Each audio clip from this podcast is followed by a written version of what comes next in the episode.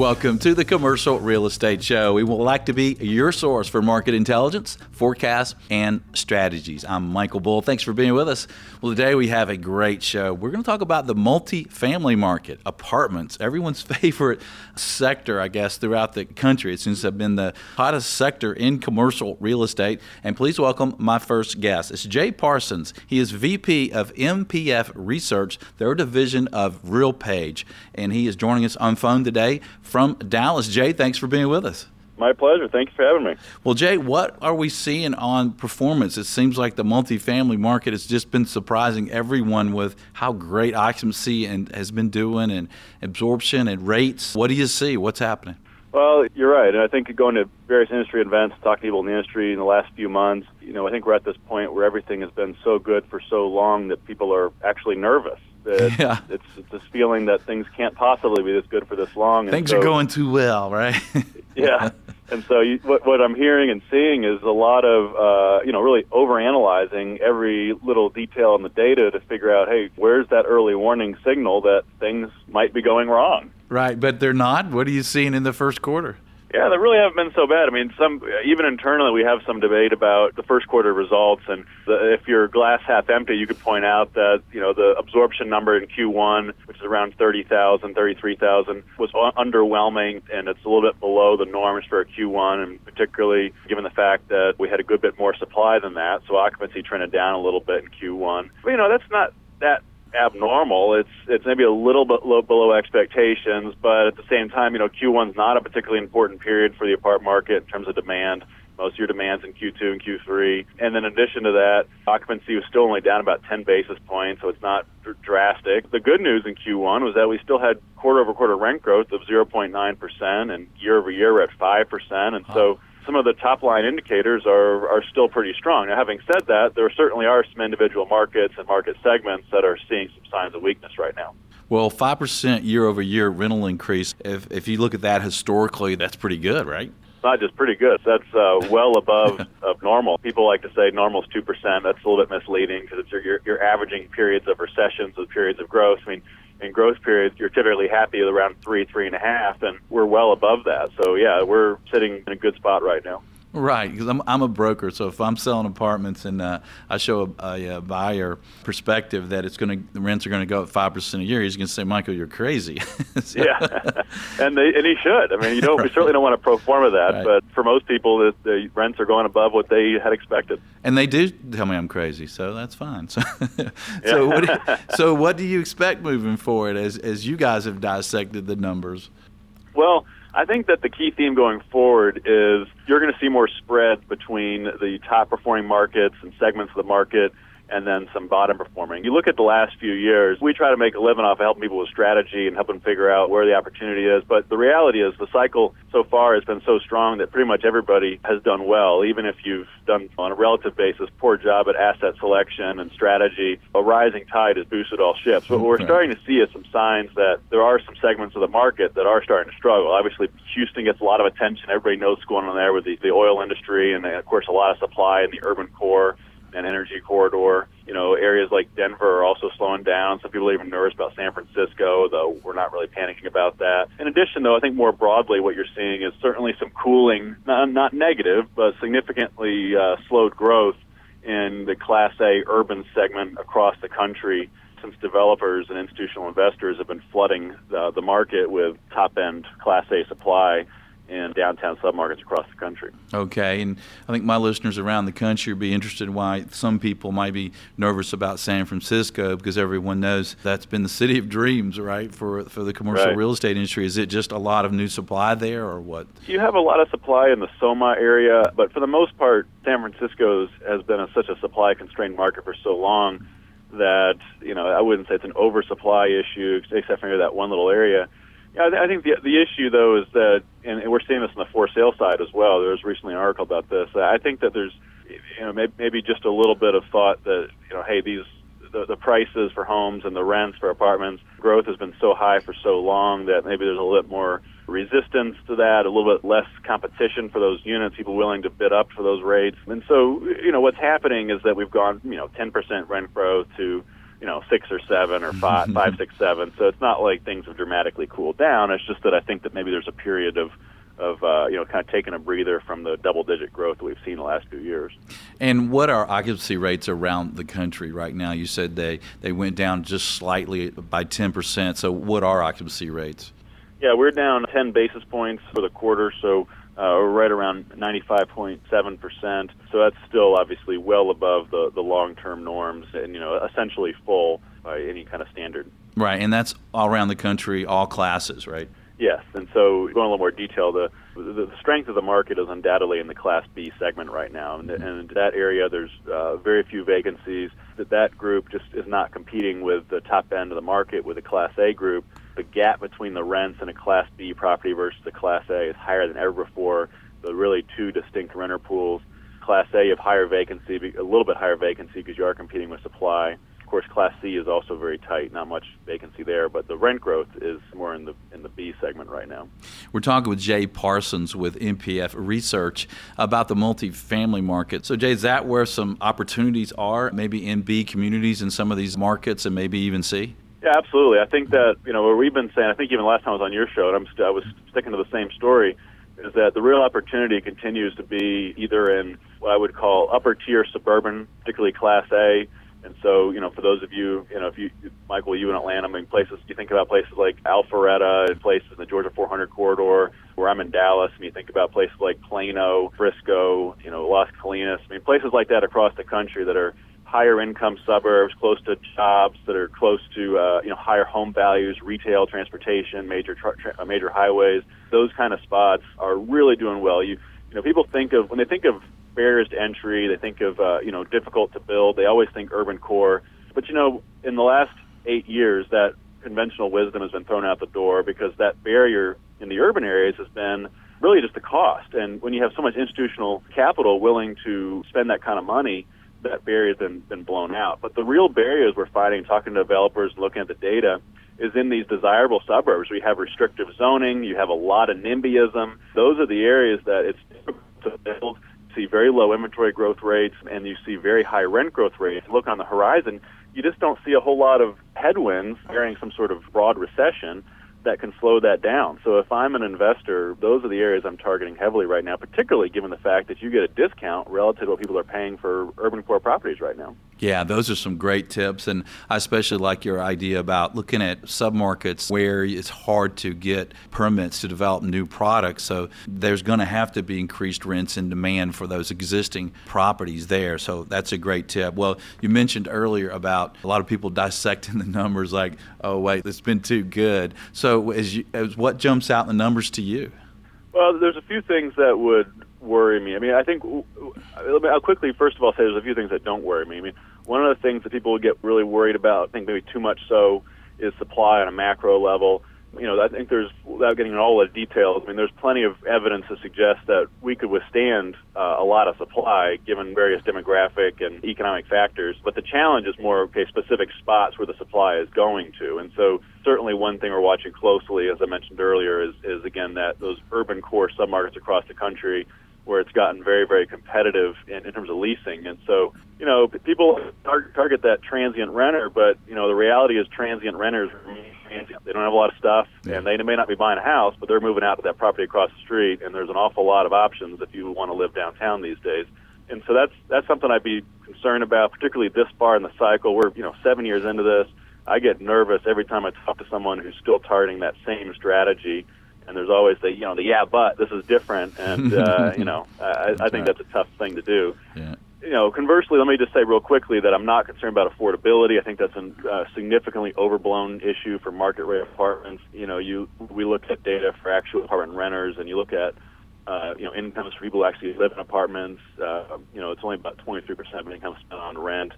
Publicly traded REITs are reporting even lower numbers, so that's getting a lot of hot air right now, but there's not much of a concern in our view. So what really concerns me is going to be that Class A segment. I think particularly, you know, if and when you start to see demand weaken, you know, we all know everything's cyclical, so when that next recession comes, there's going to be some a lot of hurt in some of these urban core markets across the country where we've kept building and building and building with the expectation that you know, the demand will always be there. Right, and that may be the market where affordability does become an issue, right? When you get these rents that are just so high that, you know, how can the millennials afford them? When you talk about rising construction costs, you talk about the rising cost to buy the land. So good points, Jay. Thanks for being on the show today. My pleasure. Thanks for having me. Well, stay tuned. We'll have more on the multifamily market. I'm Michael Bull. This is the Commercial Real Estate Show. Stay with us. We'll be right back.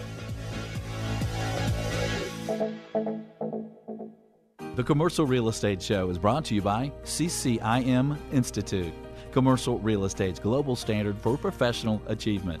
Visit CCIM.com/CRE show. That's CCIM.com/CRE show.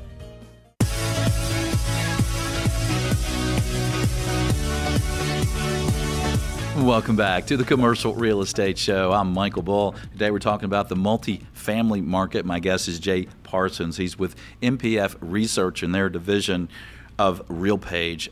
And Jay, you guys are in the market. You're talking to buyers and sellers. You're at all these events. You're talking to people who are managing these properties. So what are you seeing for some cap rate trends out there? It seems like cap rates have really been compressing on apartments, but in a lot of sectors, they seem to be starting to flatten out. What do you see? Mm-hmm.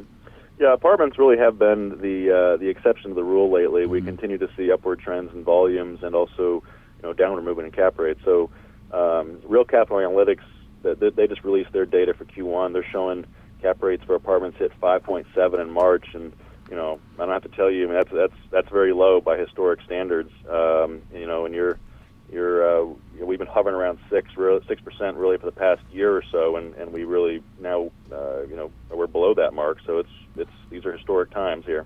Yeah, that's true. And of course, we're talking about properties probably north of 5 million around the country, and a lot of those are kind of A and on the B side. So cap rates will adjust for different areas and different classes. So, and you kind of mentioned earlier in the first segment that, you know, there is some opportunity maybe in B and C because that's a strong market. What do you see for cap rates on some of those properties?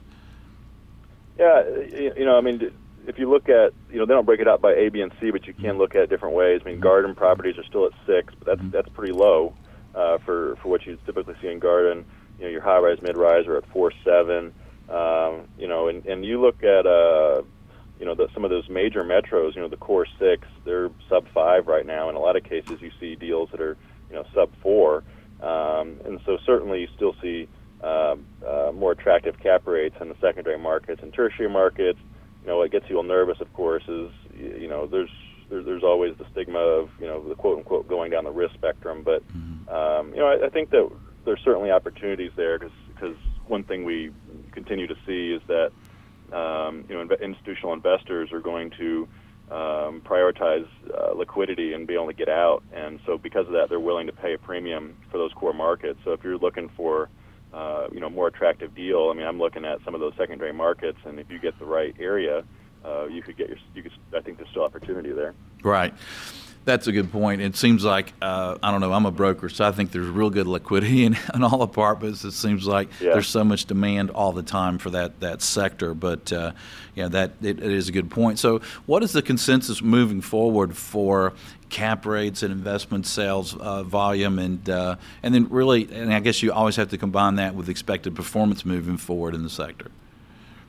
Yeah, that's a great question. And you know, you know, what we've seen is that I think among investors there's this you know, thought that maybe things are. I've seen from the MBA and just talking to others that they're expecting kind of similar volumes going forward, kind of leveling off. You know, I'd be surprised if that actually happens, though. You know, I think that what you're seeing is in these core markets, there's this thought, well, prices can't get any higher, or cap rates can't get any lower, and that continues to happen. So there's a lot of foreign capital that is looking at the U.S. and seeing that as opportunistic right now, and a safer bet, I should say, safe and opportunistic compared to, you know, some of the other investment options across the globe right now. So you've got a lot of new capital that's coming in, and they're not as concerned about, you know, what the you know, the income return of the property is going to be. They're looking at a place to preserve the value, and so they're driving down cap rates, and I think the rest of the market is pretty much following that. And there's you look at how low interest rates right now, you look at the volatility elsewhere, even being sub 6, you still have, I think, a pretty attractive market. Right. Yeah, you have real good rates, and as you mentioned, you have foreign demand, and they're looking for that safety. And the 5 cap range sounds pretty good, especially when you're talking about a Class A multifamily project that you can get great management for those properties. And with these kind of cap rates, you think there'd be continued new supply opportunities. So, what are some cities around the country where there might be some demand and some opportunities to create some new supply? Well, first of all, let me say I don't think there's any secrets anymore about where to build, at least on a market level, as you probably know. I mean, everyone is asking that question. Everyone's looking at where to go. It's interesting. If you asked me that a year ago, we would have said, hey, get to the East Bay or Oakland area, and if you're in the Bay Area, because things are so hot in San Jose and San Francisco, it's going to spread over. And that's developers have been on top of that. They're doing it. I think you could still do more of it in certain spots. Portland was another one. In the Pacific Northwest, everybody was targeting Seattle. Portland was booming, but nobody was really, you weren't seeing a lot of concentrated construction activity. But developers saw that as an opportunity, and they've quickly moved that one up the ladder. And so beyond the markets, what I really, again, going back to our conversation earlier, what I really look at is, okay, within these markets, where are we building? Right. Because I think you look at some of these hot growth areas that you're familiar with. I mean, you look at places like Charlotte and Nashville, parts of Atlanta and parts of Dallas. The macro numbers, and certainly other markets as well, even Seattle, I mean, the macro numbers suggest you're building a lot of supply. But if you look at where that supply is going, and it's very urban-focused, and in certain suburbs that traditionally have been, kind of your key areas that we've built in previous cycles, you really don't see that much supply. In Charlotte, for instance, South Charlotte area and going down into Ballantyne, that's always been the key area in Charlotte, and great demographics, higher incomes, but you aren't building that many apartments. And so, if I'm a developer, I'm an investor looking to build. I'm looking, not just. I wouldn't at this point look at small markets to build. I'm looking at the markets that do have that growth, have a great demographic story, but looking for those submarkets that really haven't been targeted yet in this cycle. That's a good tip, and we're talking with Jay Parsons with MPF Research about the apartment market. What about some tips, Jay, for owners of apartment communities around the country? Well, if you're a owner and operator right now, I mean, like I said, things have, I think you've been kind of sitting pretty for a while, and so what I'd be looking for is basically continuing to. As things do change, particularly at the top end of the market, to remain guided by the data and not by hunches. One of the things that when talking to operators and owners, when things do weaken, like we see right now in Houston, there's a tendency to want to just to panic and to want to offer generous concessions and start to kind of go into manual mode, as opposed to relying on your revenue management system, relying on if your team and having conversations about how to correctly manage our assets. There's a tendency to just want to panic and leverage the concessions option too aggressively. And so what I would suggest is continue to be guided by the data. You look at places where one of the things that's hardest to understand, but that is most important in shaping performance, is owner and operator sentiment. And I look at places like, Washington, D.C., which has been struggling for so long, and you look at the data, and, it hasn't been that great, but, the data suggests that your rent numbers should have been better than they have been. And when I talk to operators over there, or I had in the last few years, what really stuck out to me is that people were just too negative, and they're being too cautious in their pricing, and it's spilling over even into submarkets and the asset classes that aren't competing with supply. And so my biggest tip to operators and owners across the country is, hey, be guided by the data. Yes, you want to balance the kind of the art and the science, your hunch with the data, but don't over-rely on your feeling about how things are going. That's a good tip. Jay Parsons, thanks for joining us. If you'd like more information from Jay, visit realpage.com. There's some great information on their website and products, and stay tuned. We'll have more on the multifamily market for you. I'm Michael Bull. This is the Commercial Real Estate Show. We'll be right back.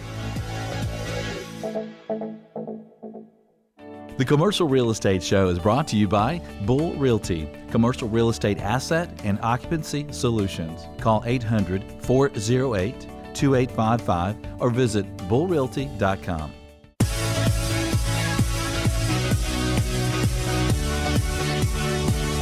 Welcome back to the Commercial Real Estate Show. I'm Michael Bull. Today we're talking about apartments, the multifamily market, right? The sweetheart property type in commercial real estate around the U.S. And please welcome my next guest, Sharon Hatfield. She's Senior VP with CF Lane. Now, CF Lane has about 165 properties, about 32,000 units around the country, and about 15,000 of those units they own themselves, and they have broad experience because they're handling properties from A, B, C, and maybe even a D here and there. And they also develop properties. They have a construction company. So their third-party management, their ownership, they're doing it all. Sharon, thanks for joining us because I know you've been running around the country lately. Yeah, my pleasure. Thanks for having me. And I'd like to ask you about tenant traffic to kind of get us started. We hear in some markets that some people are a little concerned, lenders, the Fed, about maybe overbuilding, especially in the A-class communities in some markets. So what are you guys seeing for performance and tenant traffic today? You know, obviously, it depends on the market that we're talking about and the product class. In general, I would say that we still see everything pretty strong in the conventional side. And rental rates are still trending upwards. In some markets, we were seeing upwards to 7% rental growth, lease over lease. Wow. I would say on an average, you know, we're still around 5 or 6% in most markets, but that tends to be the trend. As far as tenant traffic trends, I still think that, you know, we've got some seasonality in some markets, as we always have, but we are seeing traffic trends still on the rise. Interestingly enough, we still see a lot of millennials who really want to rent versus own a home. That's creating that dynamic of desired rentals and people who only want to rent and don't own homes. So I think that's helping and contributing to the drive-in traffic. And I would say we are watching this continue to grow. In some submarkets, we're seeing a little softening here and there, but for the most part, things are still steady and we're happy and pleased with the results. Yeah, well, you should be. That's great rental rate growth, especially when you look at it historically. So what about occupancy trends? What are you seeing there? I think most properties we're seeing them hover around 95%, which we're happy with. We have some who are starting to drive higher than that, which is almost unheard of, particularly in the Atlanta market. And our litmus test is when it starts to get over 95, we start watching the pricing, right? It means that prices are too low. So today, we had rather sit and operate at a 94% occupancy and push rent versus sitting at a 98% since the market's really not soft. So it's still steady occupancy, too. Yeah, well, that makes a lot of sense. So now when we bring you an apartment deal and suggest that you're going to see 95% occupancy moving forward, you're not going to say, Michael, there's no way, right? Exactly. You can't say it now. Well, and you mentioned raising rents when occupancy gets higher like that. A lot of companies like you guys are using revenue management systems that is interesting, right? It's like the hotels that adjust the rents daily with a lot of input from various places. Are you using revenue management and how is it working? Yeah, absolutely. We don't have it in 100% of our portfolio, but we do have it. Majority of the things that we own, we have it there. I'm a big believer in that. I think that it's better to have a revenue management system in place than to not have anything at all, particularly as we're in a very dynamic rental market right now. And I usually, you know, when I talk to investors or clients who are interested in utilizing revenue management system, the rule of thumb is that you usually see a lift on your investment in a couple of years. I think we're seeing that now on every deal that we have because we're pushing rents so aggressively. But, you know, it's only as smart as the people operating it. Mm-hmm. But we're pretty pleased with all the programs that we have and that we're using. And the people operating it, what do they need to input to make it work properly? A lot of market knowledge, obviously, and staying abreast. You know, it does not replace the knowledge of the people that you have on site. So, you know, knowing what's happening down the road is extremely important. One of the software programs looks at current demand, another one doesn't. So if you're using the one that doesn't look at, you know, who walked into the door yesterday, then it's going to take the management team to, you know, be aware of that and know that there's demand driving something, or that, you know, something was built and delivered down the road that's going to affect what historical performance normally would have looked at. Yeah, I mean, that makes sense when you know what the options are for the tenant without having to kind of manually, I guess, every day go and get that. And I would think another benefit would be when on renewals, when you know, your manager has a relationship with your tenant, and your manager has to raise the rent, he can say, or she can say, oh, the computer says we have to do it, right? Oh, yeah. It's, education is everything, and having the team well-versed in how to use it and how to sell it. You know, fortunately now we're in a good market where the rates that we are offering to renewals are high, or actually maybe a bit lower than what we're offering to people on the street. That actually helps because when you end up having renewal rates higher than what the new lease rents are, then we get into a bidding war with residents. So we're in a good place right now. That's right. Well, stay tuned. We'll have more on the apartment market right after this message.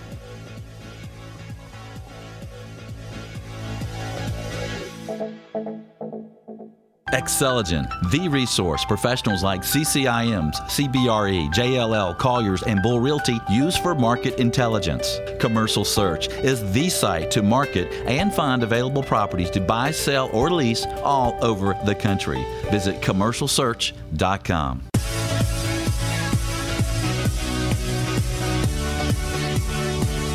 Welcome back. You're listening or watching the Commercial Real Estate Show. I'm your host, Michael Bull. Today we're talking about apartments with Sharon Hatfield. She's president of CF Lane, and they own and manage a lot of properties around the country. And Sharon, I'd like to ask you about rising construction costs. What do you see for trends there, and how's it impacting your industry? They're definitely trending up. I would say that hard costs for construction have continue to trend up close to 1% per month that we've been noticing, and they have been for the last 3 years. And land prices obviously are on the rise as well. And aside from all of that, just labor costs in general are going up. But also, we've noticed that subcontractors are spread thin among projects. So we've noticed that it's been really hard to keep subcontractors on a deal. And I would say the impact that that's had, we've seen it, we felt it, as a lot of my cohorts have in the industry. These rising costs have really required us as developers to design more expensive, higher density projects. They just keep getting higher. So eventually the construction costs and land prices, we think, will probably slow down the development pipeline significantly, which is probably happening already in some submarkets. It's difficult, we find, to get a lot of deals capitalized right now, and some of the banks have tightened up on the lending. So it's, for the most part, only the best of the best borrowers, who are those with lower leverages, are seemingly getting the deals done, which, you know, I guess is good for some. It's going to tighten the supply, but it's also hard for those of us who want to continue to build more as well. Right. Yeah, that's a good point. So if it limits supply because of rising construction costs, well, then your existing properties may have higher rent increases, more tenant demand, and more value from investors. So does that mean that you guys are still developers? Are you buyers? Are you sellers? Are you all above in this market? Well, a little bit all above, but I would say more than anything right now, it is a hot market to sell. Right. So buying is extremely difficult, so you'll see us probably being more of a seller than anything else. And we're still doing some developing, too. Yeah, are there certain cities around the country right now that interest you guys more than others to develop or invest in? Yeah, absolutely. You know, we tend to stay in the Sun Belt, so I would say from a development standpoint, we still look at the Southeast, you know, with that being Alabama and Florida, Carolinas and Tennessee, Georgia. And then as far as acquisitions, we really are staying in all those areas and expanding beyond. We do have some stuff up toward Michigan and then expanding all the way out to Texas, which is probably our second largest market. So those are two other areas that we're focusing on. Okay. And as you guys study the market, Sharon, and I'm sure you guys sit around and think about this and plan with your numbers and what you're doing moving forward, how do you feel about the impact of rising interest rates on your market, because on one side you have the investment market and the values and the cap rates of deciding when to build and buy, and then the other side you have how rising impacts could impact occupancy and tenants, you know, moving out and buying a home or not. So that must be an interesting discussion around your boardroom. It is indeed. And you know, I don't think that on the short term we feel like interest rates are going to impact the cap rate. There's really too much capital right now, both domestic and foreign for that matter, searching for yield. So, you know, foreign investors are paying negative interest rates. So any real estate at this point looks good comparatively. Right. That's right. And what about for tenants moving out? I mean, when you guys do your exit surveys, when tenants move out, how many of them are buying? A good bit. I would say less than obviously I would answer that question 6-7 years ago. The trend tends to be that those who are in the garden apartments in the suburbs are usually the ones building and buying homes and moving out, and those who are in the urban core fill developments and more in the city, most of the move-outs are occurring because of job relocations and not so much for home purchasing. Okay. And how do you guys feel about affordability? You mentioned, you know, rising costs for construction and land costs, and that is really driving up the prices of these new communities and driving up the rental rates. So how do you feel about affordability of the tenants being able to pay these rents in some of these markets? Yeah, it's definitely tough for some. I think probably since I've been in the industry for about 20 years, dating myself there, we are watching people probably extend their limit the most I've ever seen. So the percent of their income ratio is at the highest it's been. So I do think that's affecting affordability. I think it is going to become a problem as even, you know, older units now are pushing rent. So we'll continue to watch that. I think at some point it's going to stabilize, but right now it's definitely, the people are definitely stretching themselves pretty thin. Okay, well, final word for our listeners about apartments. Should they still buy apartments? Is it good space? Oh, absolutely, yes. It's certainly a wave, but it is still trending upward. We haven't hit the plateau yet, so it's not too late. If you're looking to develop, you might be missing the train, but from an investment standpoint, it's a hot. Yeah, I agree. I think it's still a good time to buy apartments, especially with the performance that you guys are seeing. Sharon, thanks for joining us on the show today. My pleasure. Thank you. All right, well, stay tuned. We'll have more on apartments right after this message. I'm Michael Bull. This is the Commercial Real Estate Show.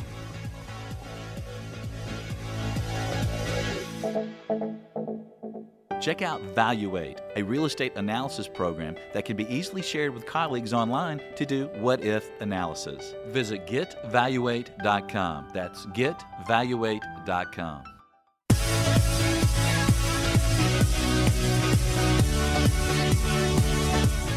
Welcome back to the Commercial Real Estate Show. I'm Michael Bull. Today we're talking about the apartment market, the multifamily industry. Please welcome my next guest. It's Scott Spaulding. Scott is VP with the apartment group at Bull Realty. He's joining us here in Studio One. Scott, thanks for being with us. Thank you for having me, Michael.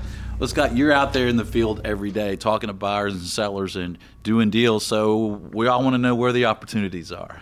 Well, it's going to depend upon the amount of equity you're looking to invest, the size of your projects, as well as the class type, but there are several opportunities available.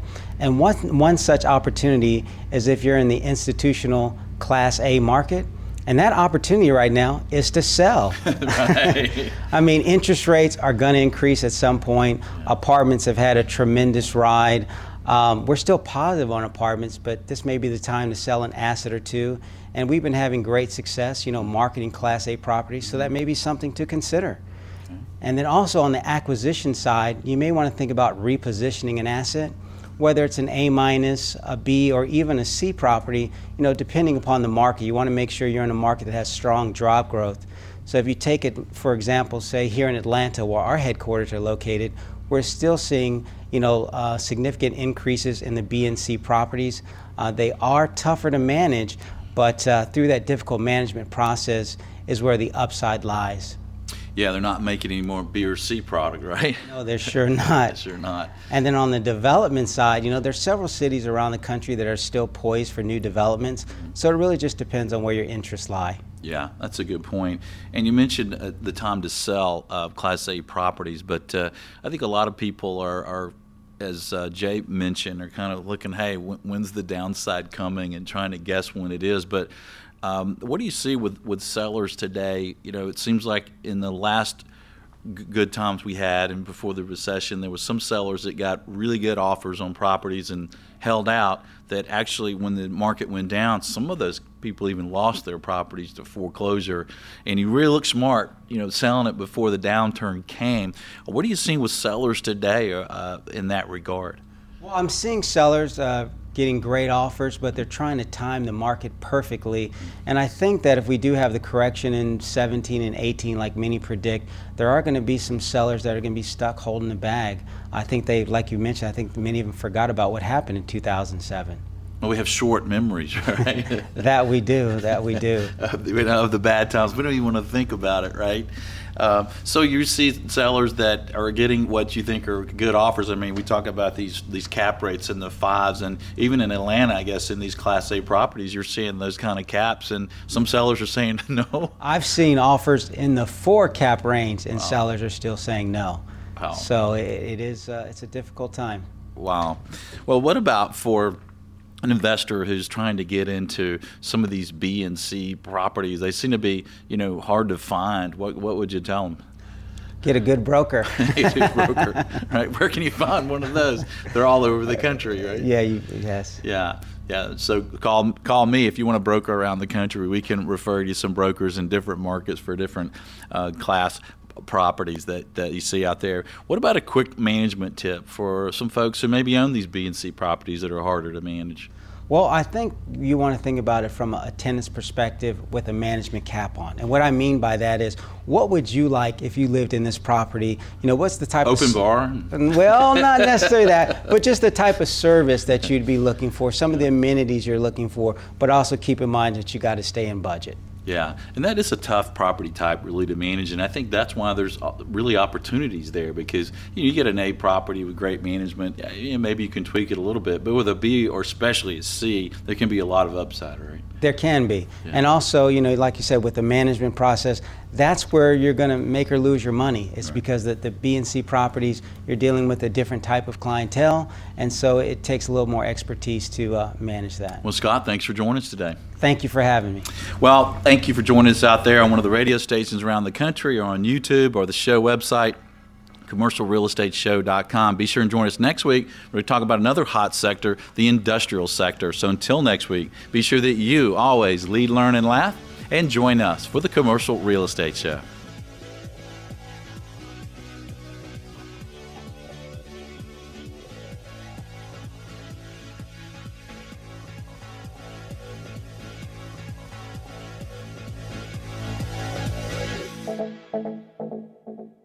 The Commercial Real Estate Show is brought to you by Bull Realty Commercial Advisors, a great place to do business. Visit bullrealty.com. Xceligent, the resource professionals use for commercial real estate information. Visit Xceligent.com. That's Xceligent.